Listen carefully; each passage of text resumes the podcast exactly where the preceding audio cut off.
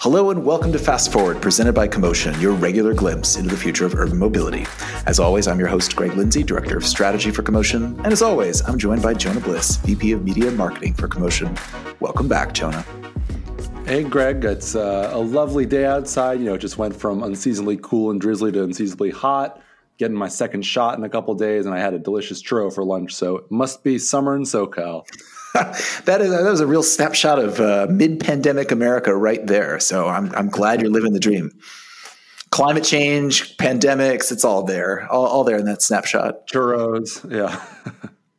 Well, to kick things off for this week, we have a great guest who's going to come up in the second half. My friend Scott Malcomson, uh, who is a geopolitical trends analyst. Uh, he's a principal at the Strategic Insight Group uh, and also at FutureMap, uh, the another geostrategic firm out of Singapore. Um, writer for Foreign Affairs, wrote the book Splinternet, and he's going to be on here to talk a bit about all the really big picture issues that we sort of hint at week after week the chip shortage, the lithium mergers, trade issues with China and Chinese EVs, and is sort of going to parse that for us in terms of what it means for global supply chains.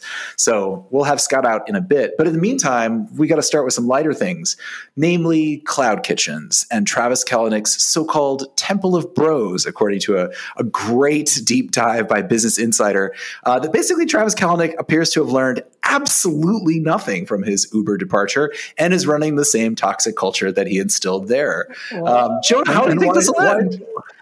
Why should he have learned anything? I mean, he he, he got paid. He, he built a you know industry defining company, and sure, he kind of at the end like got pushed out, but he still got his paycheck, and uh, now he doesn't have to deal with like the the no fun part of running the business. So I'm not shocked that uh, he didn't earn new stripes.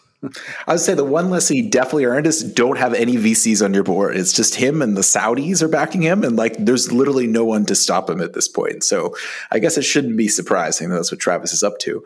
But from from super pumped to super duper pumped, I guess the sequel will write itself.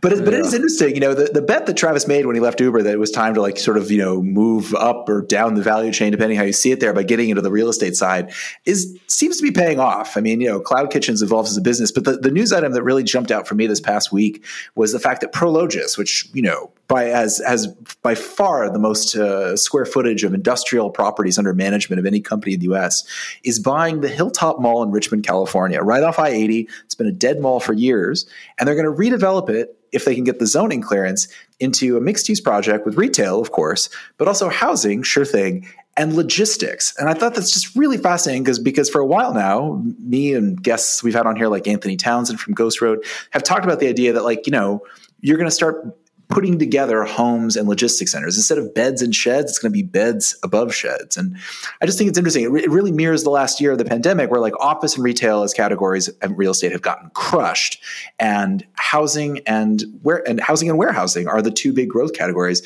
which of course, you know, all of this mobility revolution lies under that. So, so Jonah, do you, do you see having a warehouse next door as a, as an amenity or as a, as a blight? I think a lot of people would love to have eh, like instant delivery from the warehouse next yeah, door. If it, if it gets me my my Amazon junk even sooner. Um, no, I, I, mean I think the the sad thing is that I, somehow I suspect, uh, given that this is you know in the Bay Area, that the people living next to the warehouse will not be the ones working at the warehouse. They'll still be slogging through a, a ninety minute commute from Stockton or Fresno or something. So. Uh, not not quite cutting down on the, the carbon footprint all the way, but uh, I guess at least it means your uh, iPhone case isn't making that same journey over the pass.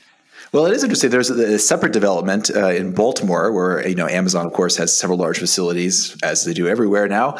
Um, they are, in fact, actually building affordable housing meant for the Amazon workforce. So the Amazon company town is coming for somebody. Um, but it's but it's interesting how we're like, oh to be the the Pinkertons uh, keeping that town safe.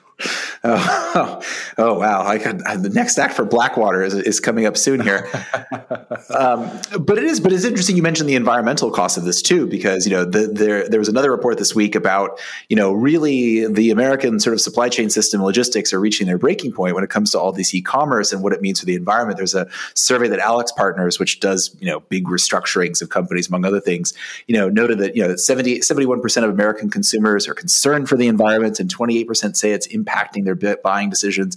It, will be really curious about like you know uh, how how these supply chains will start to handle all this stuff, and also the returns part. And that was that was an interesting report that came out that like the returns functions of this stuff is overwhelmed. I don't know. I bring that up because you know there's an interesting thought experiment where you know what if Amazon actually acted on its patent for predictive shipping and just started sending you stuff without you actually ordering it, um, and then you know if you don't want it, you have to return it. That's that's the kind of thing that's like the next phase of this, right? God, uh, yeah. Minority Report uh, shipping. yeah, exactly. Well, like if you get a mid- thought, thought crime for shopping, it's it's coming on its way. Well, moving on from logistics, you know, speaking of other characters we have on here, it's been a big week uh, in the news for Tesla. It seems that way again every week, but it's also earnings season. So we saw Tesla come out with its earnings. I've already blanked out on its actual performance, as if that actually matters to the stock price. LOL. Um, but I thought it was interesting that after taking its much ballyhooed position in Bitcoin, because of course why not, they actually sold ten percent of it to actually hit their earnings targets. And like I, I somewhere I wish Jack Welch were alive from GE because you know he was famous for smoothing out earnings. Now we've reached the point where like Tesla has a stockpile of Bitcoin, so it can sell off part of its sta- part of that cash to basically smooth out its earnings any way any way it likes. So I don't know, Jonas. That that's the new play, right? SPACs are done. I mean, I, I know we both love Matt Levine's uh, newsletter, and I, I, feel like he he had the perfect take on it, where it's like Elon Musk has this uh, you know god-given ability to manipulate the market. And you know it's his fiduciary duty to do it on behalf of his shareholders i guess. Like if you can just make money out of thin air you know do it. Why not? That's true. And if he didn't well you know to quote a, a matt levine catchphrase everything is securities fraud. Someone would write him a letter if he didn't yeah. sell that bitcoin.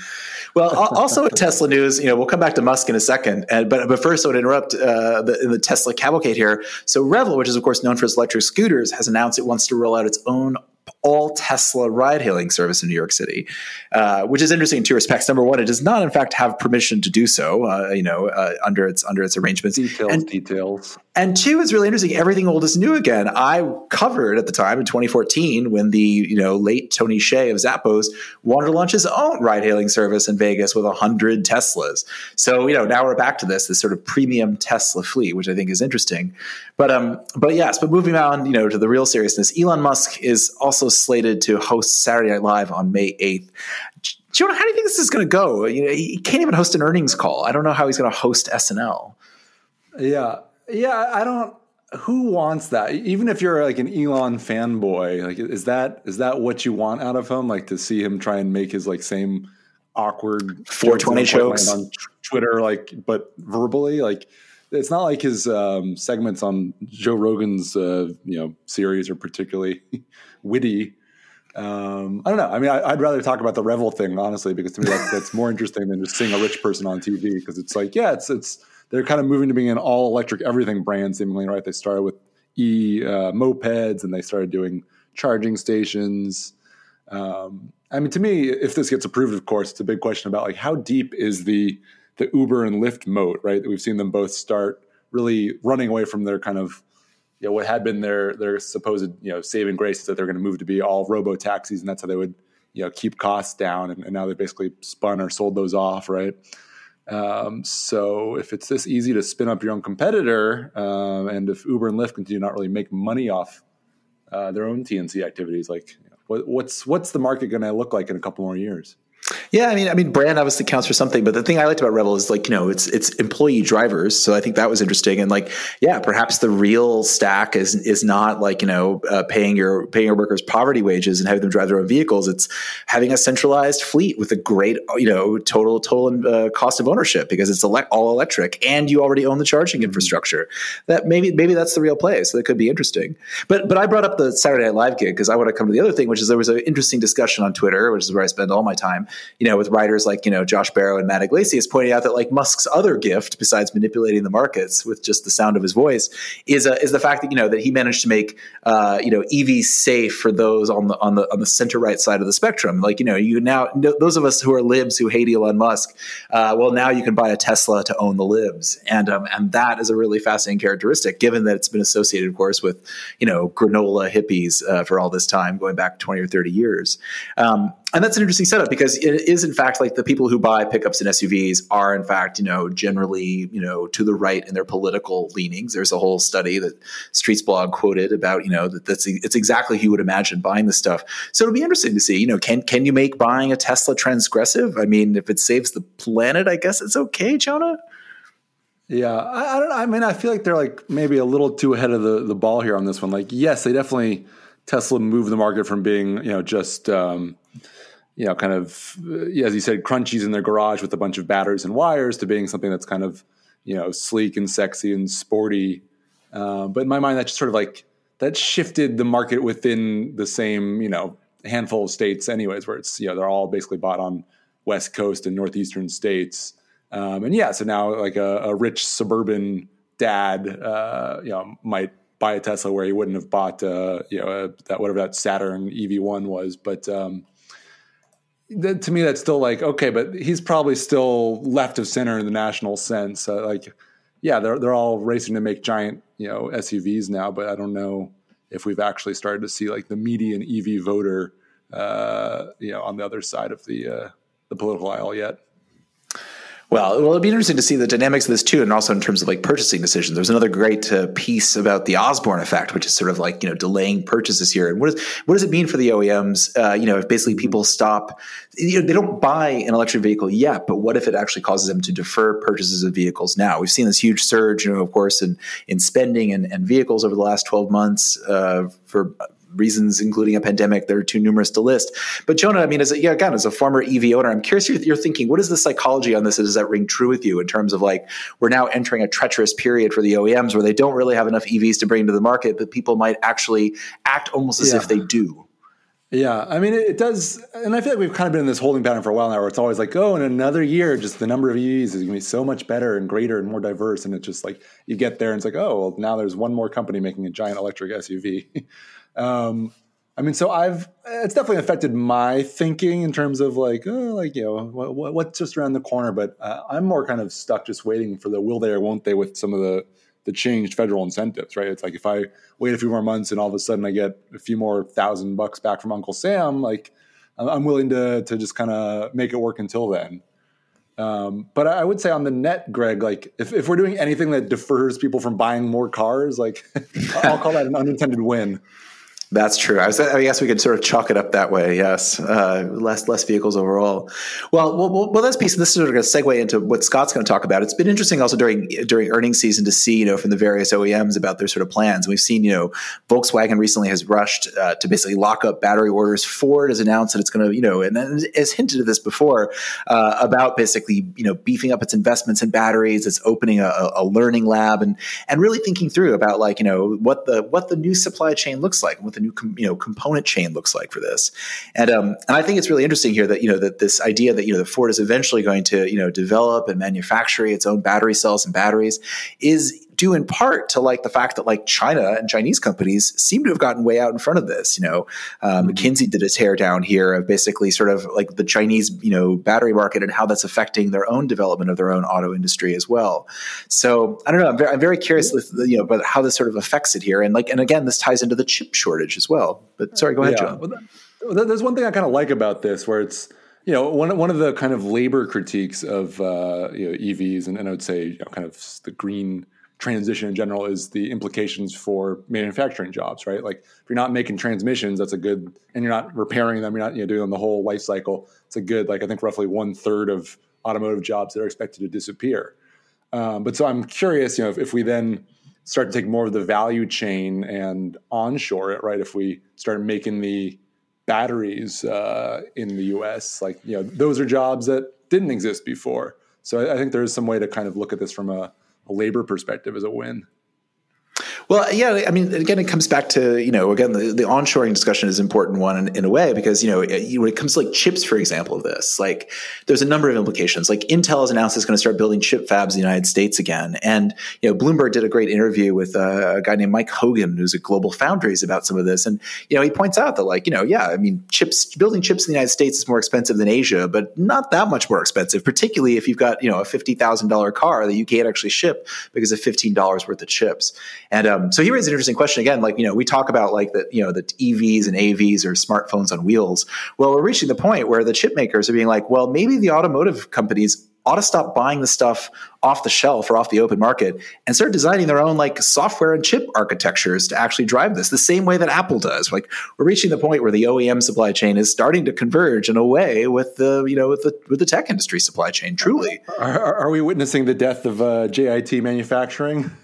well, it's funny you ask that. I think that's a good way to like start coming up to Scott here because we'll, we'll bring out him in a moment because yeah, this is exactly what we talked about. Like the end of 50 years of supply chain stuff, going back to Toyota and like you know do everything just in time, do everything out of this flexible network of suppliers, perhaps that is decisively over. And perhaps it started with, you know, the Trump administration in many ways. So so or, that, or maybe that only works if you're a Japanese automaker and you can still make all the necessary components within you know 100 miles of where you finalize the assembly too. So well, yeah, more complications when you're trying to get things from um, you know Taoyuan to Detroit. That's true. Toyota did have the ability to basically have them literally relocate down the street and only bring it over when they needed it to keep it off the books. Yeah, things have evolved since then. Um, well, with that, let's welcome out again. Scott Malcomson's going to join us here to discuss, yeah, China, chips, lithium, and more. Thanks for joining us, Scott. Well, it's great to be here, Greg. Thank you. Well, I, it's great to have you on because you know we don't generally discuss geopolitics and and, and the great game when it, uh, uh on the CoMotion podcast. So yeah, it's really great to have you here for our listeners to talk a bit about some of these larger issues that has been percolating through all of our episodes here: the chip shortage, the lithium mergers, all these sorts of things. And yeah, I, I guess as a first question, there is is to what extent will the, I guess to what extent will these industries affect the uh, evolution of electric vehicles in all of its forms and how much risk is there out there to the EV revolution given the supplies of lithium and given the chip shortages and given the tensions between the US, China, and beyond? Um, so I guess I guess the first point to make is that China is much, or I should say, Chinese companies as well as the Chinese government are much more prepared for the kind of dynamics that you're describing. Um, you know, the business has been has been growing there for way over a decade. Uh, the state has been behind, but well behind it for well over a decade, spending billions and billions and billions of dollars. Uh, so, you know, China is kind of prepared for an environment of competition over supply chains uh, and over resources supplies in, in a way that most other states, really any other state, uh, you know, better than any other state is, is prepared. So, so the other major players, so like Germany, uh, the U.S., South Korea, uh, Japan are much more vulnerable than China simply because China kind of went at the EV um, landscape, you know, from from from cobalt to cell technology and and everything else to to you know charging networks. Uh, it it went at it in a very coherent way um, and a way that makes it much more resilient to the kind of geopolitical uh, shocks that that would hit other places, such as the U.S. Um, on the other hand, uh, because China's politics are what they are, China will itself be hit or the target of directed geopolitical shocks more than some other countries. So, so it's it's you know I don't think it'll all come out in the wash. I think in the end, that China and its companies are much better prepared, you know, and and uh, CATL is a good example that its its first German built uh, battery plant should open later this year if it hasn't already. Uh, you know, it's it's got a big chip on battery recycling. It's basically China's second biggest battery uh, recycler. Uh, it's put money into um, obviously lithium ion batteries is where it got going, but it's put a lot into ternary lithium batteries, which use a lot less cobalt and at the same time, it just made a big deal for a bigger share of one of the biggest cobalt mines in the Democratic Republic of the Congo. So, what that amounts to is a major Chinese multinational that sort of almost, you know, intuitively manages to hedge all of its bets so that it will be resistant to these kinds of geopolitical shocks. Uh, I mean, that's interesting at multiple levels, like at a, at a, national level and a firm level. So let's tackle the firm level for a second, since you mentioned that, that they're buying cobalt mines in the Congo. Um, and I, am thinking of the, the Ford news, of course, that they are now getting into battery, battery manufacturing. We're seeing like Volkswagen lock up supplies too. Um, are we seeing like what does this mean from a supply chain perspective for these companies, right? Is this is this River Rouge 2.0 where like they're going to have to start thinking about soup to nuts control of their supply chains versus just sort of, you know, buying from the markets and these sort of, you know, disaggregated supply chains which we've had for I don't know, 40, 50 years now. Uh, what, what does this what does this mean to them? Well, I think I think they are starting to think in terms of um, you know, if not soup to nuts, then some some variation of soup to nuts. Uh, you know, VW has plans to build six EV cell factories in in Europe, so that and presumably some number of those will be in in Germany. Uh, at the same time, CATL has been supplying VW with batteries for quite a while, and CATL is itself building building an assembly plant in Germany. So. Um, you know, whether VW uh, or Ford, you know, the degree to which they'll like really localize that production, I, I think it's sort of hard to say, but but that's undeniably uh, the trend. Absolutely. Well, I was going to say you, you wrote a recent piece for Foreign Affairs uh, on sort of the the autarky. I don't even know if I'm pronouncing that right of, of the U.S., India, and China. and The sort of yeah, the sort of almost you know national national defense aspect of, of relocalizing and and and you know decoupling from the others. I mean, again, you know how how how how might we see ripple effects go through the OEMs and other aspects of the mobility industry? I thought again coming back to the chips, I thought it was interesting that like Caterpillar, you know, cited the chip shortage as a big problem with its earnings this uh, this last quarter. So yeah, yeah how, how does that get resolved? Do we start seeing you know more like Intel's moves to build domestic chip manufacturing again, and and everyone's going to have their own sort of domestic industries just in case? Well, in the case of the US, I think it's uh, like sort of hybrid, right? So Intel could start doing more production in the US and has said, has said it will. Uh, but you know, TSMC has said it will do more production or some production in, in the United States as mm-hmm. well. So the, the U.S. is um, it's uh, in so many ways very different from China, right? So so like when when you look at um, uh, uh like LG and, and SK are going to be building more in the United States. TSMC in the United States. You know, these are the U.S. Uh, U.S. corporations use these sort of let's say allied suppliers or suppliers in allied countries mm-hmm. to kind of make up for the um, terrestrial deficits in in production. Whereas China does not do that at all. It, it's it's really the opposite. It'll have a company like LG that'll be involved domestically to a point, but it's really about eventually having you know all internal um, all internal production or maximizing its uh, its self sufficiency, as as uh, Xi Jinping. Uh, has taken to saying, which is an old Maoist slogan, something I talked about in my article, but that you know he's revived for the for the current era, with the thought that if China is going to have a great tech future, it's going to have to be able to you know make uh, as much as it can uh, domestically. You know, I mean, it's one of the really interesting things with China, which is also a big question for the German car industry, is whether uh, whether China will continue to need German demand. I mean, I personally think that it will, but right now, politically, China is so oriented towards increasing internal demand and not worrying so much about external demand um, that you know it, it might make some mistakes along those lines. Interesting. Well, that, well, that raises the next question. There is like, you know, how how might we see a bifurcation of markets given these sorts of tensions, right? I mean, in the Trump administration, I, I remember, or it struck me at least at the time that you know that uh, automakers might have to make a tough choice. You could have the relaxed CAFE standards that the Trump Trump administration wanted, but then you risk, you know, building cars for a market that you know literally would be useless anywhere else in the world given tighter emissions restrictions.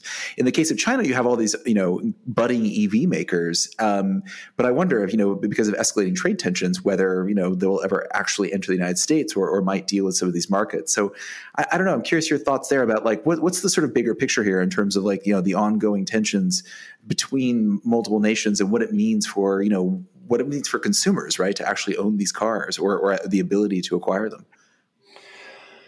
I, uh, you know, as usual, it depends on it depends on the countries and and and the companies, right? So, yeah. like for example, Latin America has a pretty underdeveloped uh, EV business, kind of no matter what part of it you look at, uh, except um, as a source of copper and, and lithium. Um, Chile and, and Argentina are both really major uh, uh, lithium producers right now. But at the same time, you know, BYD, which is a very large, uh, uh, you know, producer of EVs in in, in China, uh, I think Warren Buffett's investment in it has uh, gone up by about three thousand percent since it, since uh, his initial investment. Uh, BYD owns about or, or serves about 90% of the global market for electric buses. And so, a company like that, you would think it would be able to start to sell cars and other EVs kind of on the back of the connections that it's made through selling through selling buses. So, um, it just you know it varies it varies from from market to market. It's really really inconsistent. You know africa is a totally different market as well. Again like latin america the source of a lot of these uh, necessary substances uh, minerals for evs but with a with not much of a market for for the evs themselves well, it's interesting you mentioned BYD and buses because, of course, you know, obviously as part of President Biden's, you know, plans to invest in infrastructure and remake large swaths of America, there's been whole discussions about, you know, electrifying uh, the various public fleets of the United States government, and and I wonder if there, you know, Buy America provisions and, and other such measures will effectively lock BYD out of that. Um, is something to watch there too. I wonder. Um, BYD's been in the American market, you know, and, and but you know, it's just. Uh, I don't know. I mean, honestly, Greg, I feel, I feel like we've we're we're, we're sailing in new waters here. You know, it it the maybe the turnaround was during the Trump administration. I, I suppose that it was, but I'm not seeing anything with this administration that's sort of taking us back to. Uh, you know, to the disaggregated supply chains of, of yesteryear. It just doesn't. They're, they're, they're, the trends aren't in that direction, and but the U.S., you know, whether it's in in electrical ve- electric vehicles or uh, you know aspects of the EV supply chain or chips or whole lots of other things like 5G equipment, uh, it you know it had made such a gigantic bet on the fundamental security of global supply chains, uh, and it's coming to regret that bet. And and and when the U.S. kind of historically has tried to turn on this dime, it kind of the dime gets crushed, but the U.S. usually does turn it around. So there there could be, you know, actually quite a large reshoring, or it's you can't call it reshoring because it wasn't. You know, you're not bringing anything back that you did. You're you're, you're bringing something back that you've never done. So, reshoring is kind of an odd word for it. Interesting. Well, I guess the last question then is is you know what are the trends we should keep an eye on, or what are, what are the interesting bellwethers you think of this of how this will develop? I mean, I you know I, I obviously been following the news of you know you know big Australian lithium tie-ups, like obviously new mines coming online um, in the United States and elsewhere. I, am curious, like you know, what are the potential flashpoints? We talk about Taiwan and, and TSMC, and you know, and who controls the chips. I saw a great formulation that you know that you know it's only natural that you know the that basically geopolitical tensions follow the most important resource of its era. And if that, you know, in the era of oil, that made it, you know, the Middle East, and now in the era of, of chips and silicon, it's moving to Taiwan. So I don't know. I'm curious. I guess. I guess what what, you, what is the next act, and what are you keeping your eye on? I'm keeping my eye. Well, let me let me put it let me put it this way. What what makes it different from um, you know, uh, trying to secure rubber supplies in Malaysia or trying to secure your oil supplies in Saudi Arabia. What you're trying to do now is to secure not just raw material supplies, which are a big part of it, but also many different points along a supply chain. And that's that's just that, that's why I said I feel like it's a new era because because that's that's a whole different kettle of fish, you know. And and to to to nail down that kind of thing, you have to, as a state, uh, you have to, or as a company with geopolitical worries, you need to be able to look at where your risk points are uh, on a map that has like a thousand or, or 10,000 pieces rather than two pieces. And, and so, you know, my view is that politically, but also from a business point of view, that process of you know of of sort of accepting the the semi-permanent intersection of geopolitics and, and the supply chain, very much including the manufacturing of components as well as and even the provision of services as well as the securing of raw materials. That is the trend that you need to uh, to keep your eye on. Now, wh- which states will be good at that? Which companies? Which industries? Uh, is is a, is a separate question. Thank you so much for joining us, Scott. Great to be here. You know, it just occurred to me, Jonah, that the one company I didn't ask Scott about was Tesla, of course. And I think it's really interesting because Elon Musk, you know, makes regular trips to China, has stayed so far in Xi Jinping's good graces. But do you think that can last? I mean, I wonder if we're going to reach this point where like the old idea of the multinational as being apolitical is, is also sort of ending in a way here, where you kind of have to pick a side, particularly given the, you know, the national importance of, you know, domestic auto manufacturing to so many countries. Yeah, I guess uh, if this is a new Cold War, who's who's going to be the McDonald's that manages to somehow straddle both sides? Yes, but, and you. Um, oh, yeah, go ahead. I was going to say you say that, and yet we know that Tom Friedman's golden arches theory of conflict prevention is not true either. So you know, perhaps uh, perhaps Tesla's no bellwether of anything. Wow, Tom Friedman wrong about something? I'm shocked, but um, no, I mean it, it is interesting point that yeah, there's and, and I would say it, there's an exposure level. It's very different for each of the OEMs, right? Some of them actually do pretty well in China currently. Some of them have been trying and failing for decades now. So in a way, it's like you know maybe FCA's you know years of futility could actually pay off if if the sales ends up being you know that there's tariffs and you know kind of uh, shenanigans to to keep uh, Chevys out of people's hands. Well, somewhere Sergio Marchionne is smiling then perhaps. Um, well, great. Well, I think that takes us to the end of another great episode. Listeners, thank you so much for joining us. As always, Jonah, always a pleasure. Um, and for now, we're going to take you out. Uh, until next week, until another episode of Fast Forward, take care.